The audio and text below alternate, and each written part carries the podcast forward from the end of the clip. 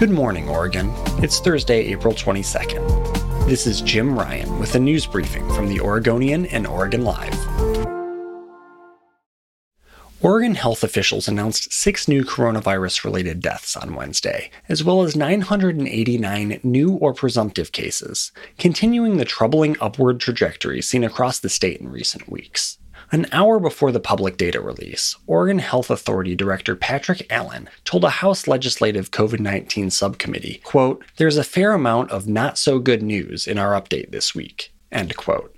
The bad news included that, despite recent predictions it would be a week later, Oregon could see 300 people hospitalized with the virus within the next few days.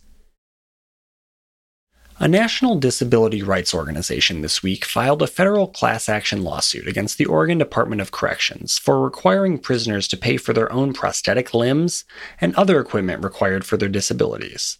The lawsuit by disability rights advocates alleges Oregon discriminated against incarcerated men and women with disabilities by requiring them to pick up costs of necessary medical devices, such as hearing aids and batteries, dentures, artificial limbs, and eyes. The practice, according to the lawsuit, violates the Americans with Disabilities Act. With the return of unseasonably warm temperatures, widespread drought, wildfires, and burn bans, it's been difficult for some Oregonians not to recall last September, when wildland blazes burned over 1 million acres, killed nine people, and displaced nearly 40,000 others. But while climate change is making wildfires more common, experts say, it takes an unlikely combination of weather conditions to create a fire season as deadly and costly as the Northwest experienced in 2020.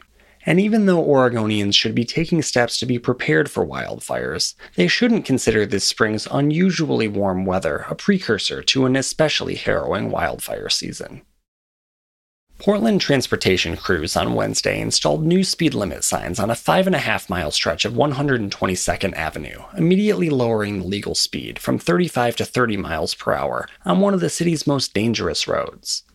The new speed is effective from Northeast Sandy Boulevard to Southeast Foster Road. The reductions mark the latest changes in what's been a years long attempt to reduce speeding on neighborhood streets and busy arterials.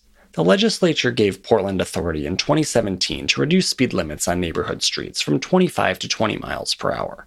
By 2019, the city had installed some 2,100 new traffic signs on those streets. Last year, the city reduced speed limits on 38 miles of roads, including Northeast 33rd Avenue and portions of Southwest Beaverton Hillsdale Highway. Thanks for listening. You can support our local journalism by subscribing to Oregon Live go to OregonLive.com slash pod support.